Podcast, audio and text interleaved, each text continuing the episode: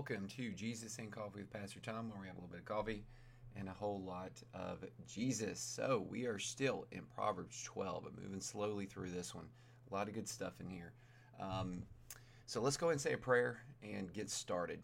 Father, we come before you now. Just be glorified as we study your word this morning. Teach us new things. Draw us near to you. In Jesus' name we pray. Amen. Um, another quick note before we get into the lesson here anyone watching today, please pray for VBS tonight. We're doing our final commencement ceremony, and we're we're going to press heavily at the very end a gospel presentation and an invitation for these kids. Um, so just be praying uh, that the kids will have open hearts and minds, and if God's working on their heart, that they will respond and embrace Him as Savior. Okay, lesson notes. I've even got a passage in Luke 14 I'm going to pull in with this this morning because it applies to me. Um, to me, it applies to this and what we're talking about. So, again, Proverbs uh, 10, 11, 12, we've been looking at it, been going through it over the last couple weeks.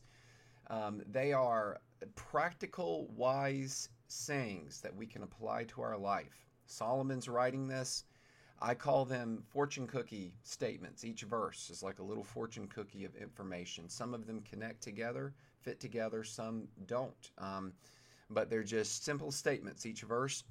And the amazing thing about it is every single one of them can be traced back to the two greatest commandments. Okay? They're rooted in the two greatest commandments, each one of these practical statements. And uh, I, I tried to I tried to show that connection or mention that um, every day, and I'll do that again today. But let's go ahead and look here at these three three verses, uh, verse 21 through 23 of Proverbs 12. No ill befalls the righteous, but the wicked are filled with trouble.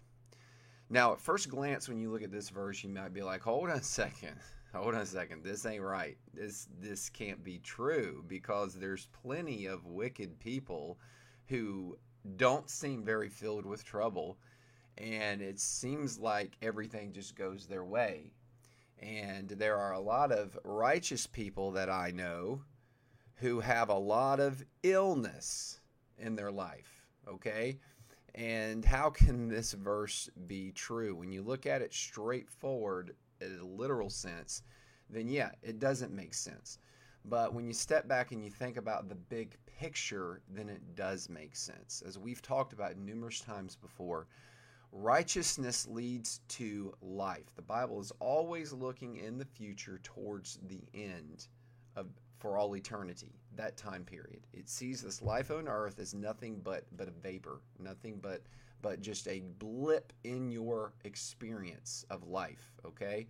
And so um, the righteous ultimately will not have illness in the grand scheme of things. We've got to look at it that way and understand it like that.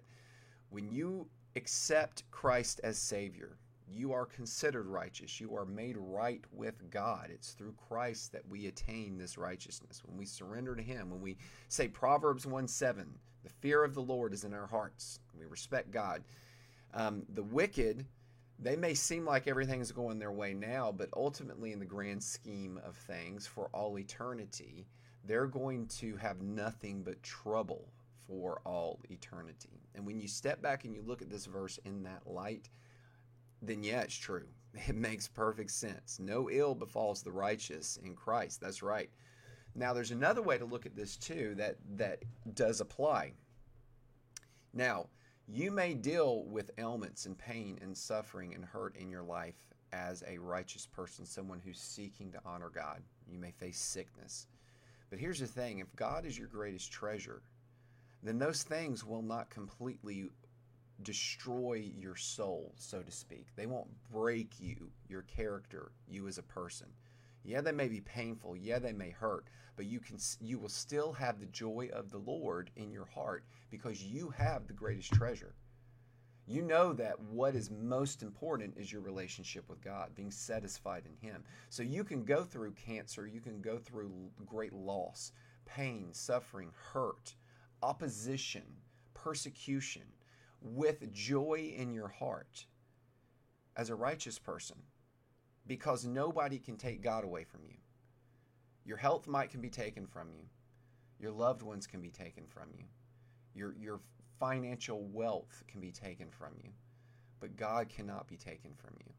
And if you have him, you have the most valuable thing in all existence. Therefore, you still have joy in your heart in the midst of pain and hurt.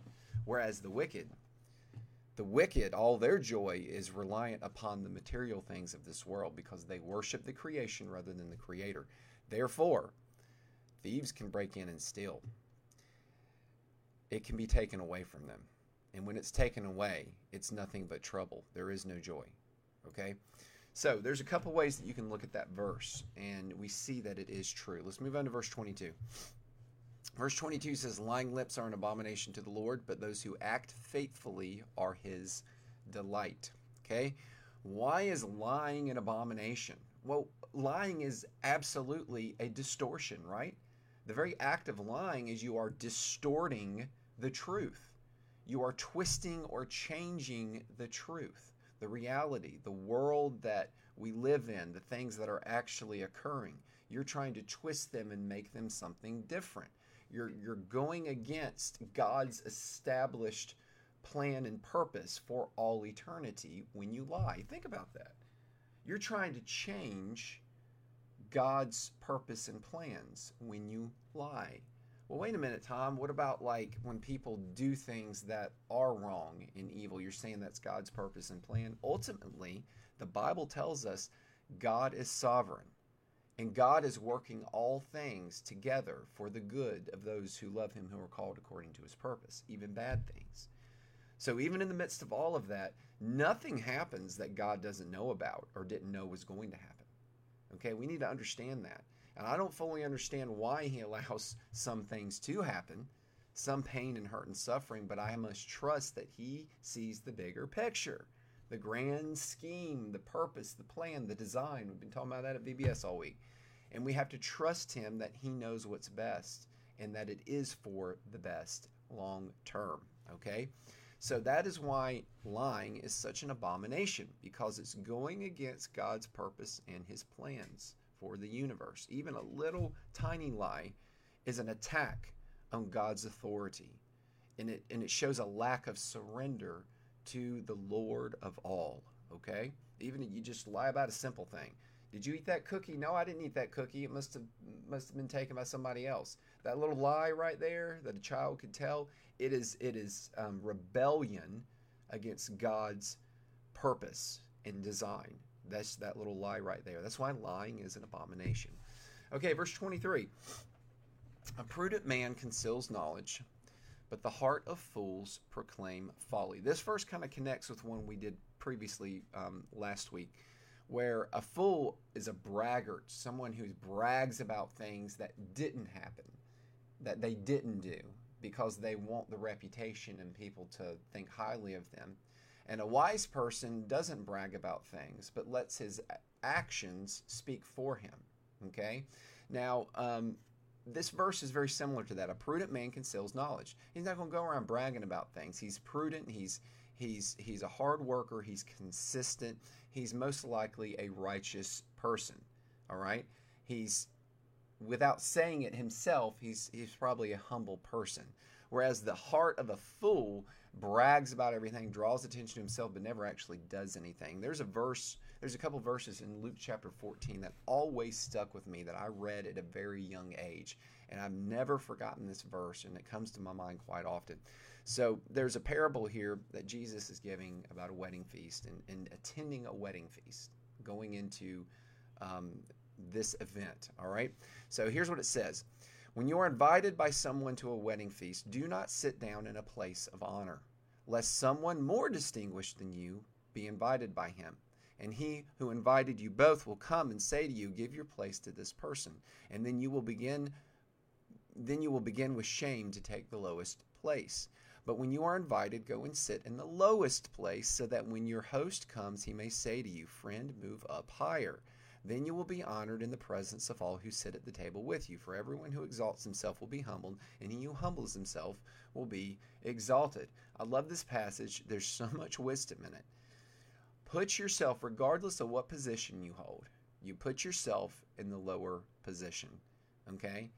And if some other people think you should be honored and put in a higher position, then then that's great. Okay? But if someone doesn't think that, you're already in the lowest position and you don't have to suffer shame because you thought you were something special. okay? Don't think so highly of yourself. That's the idea behind that. And that's the idea of the, verse 23 here. Don't think so highly of yourself. That's why I'm just going to say it.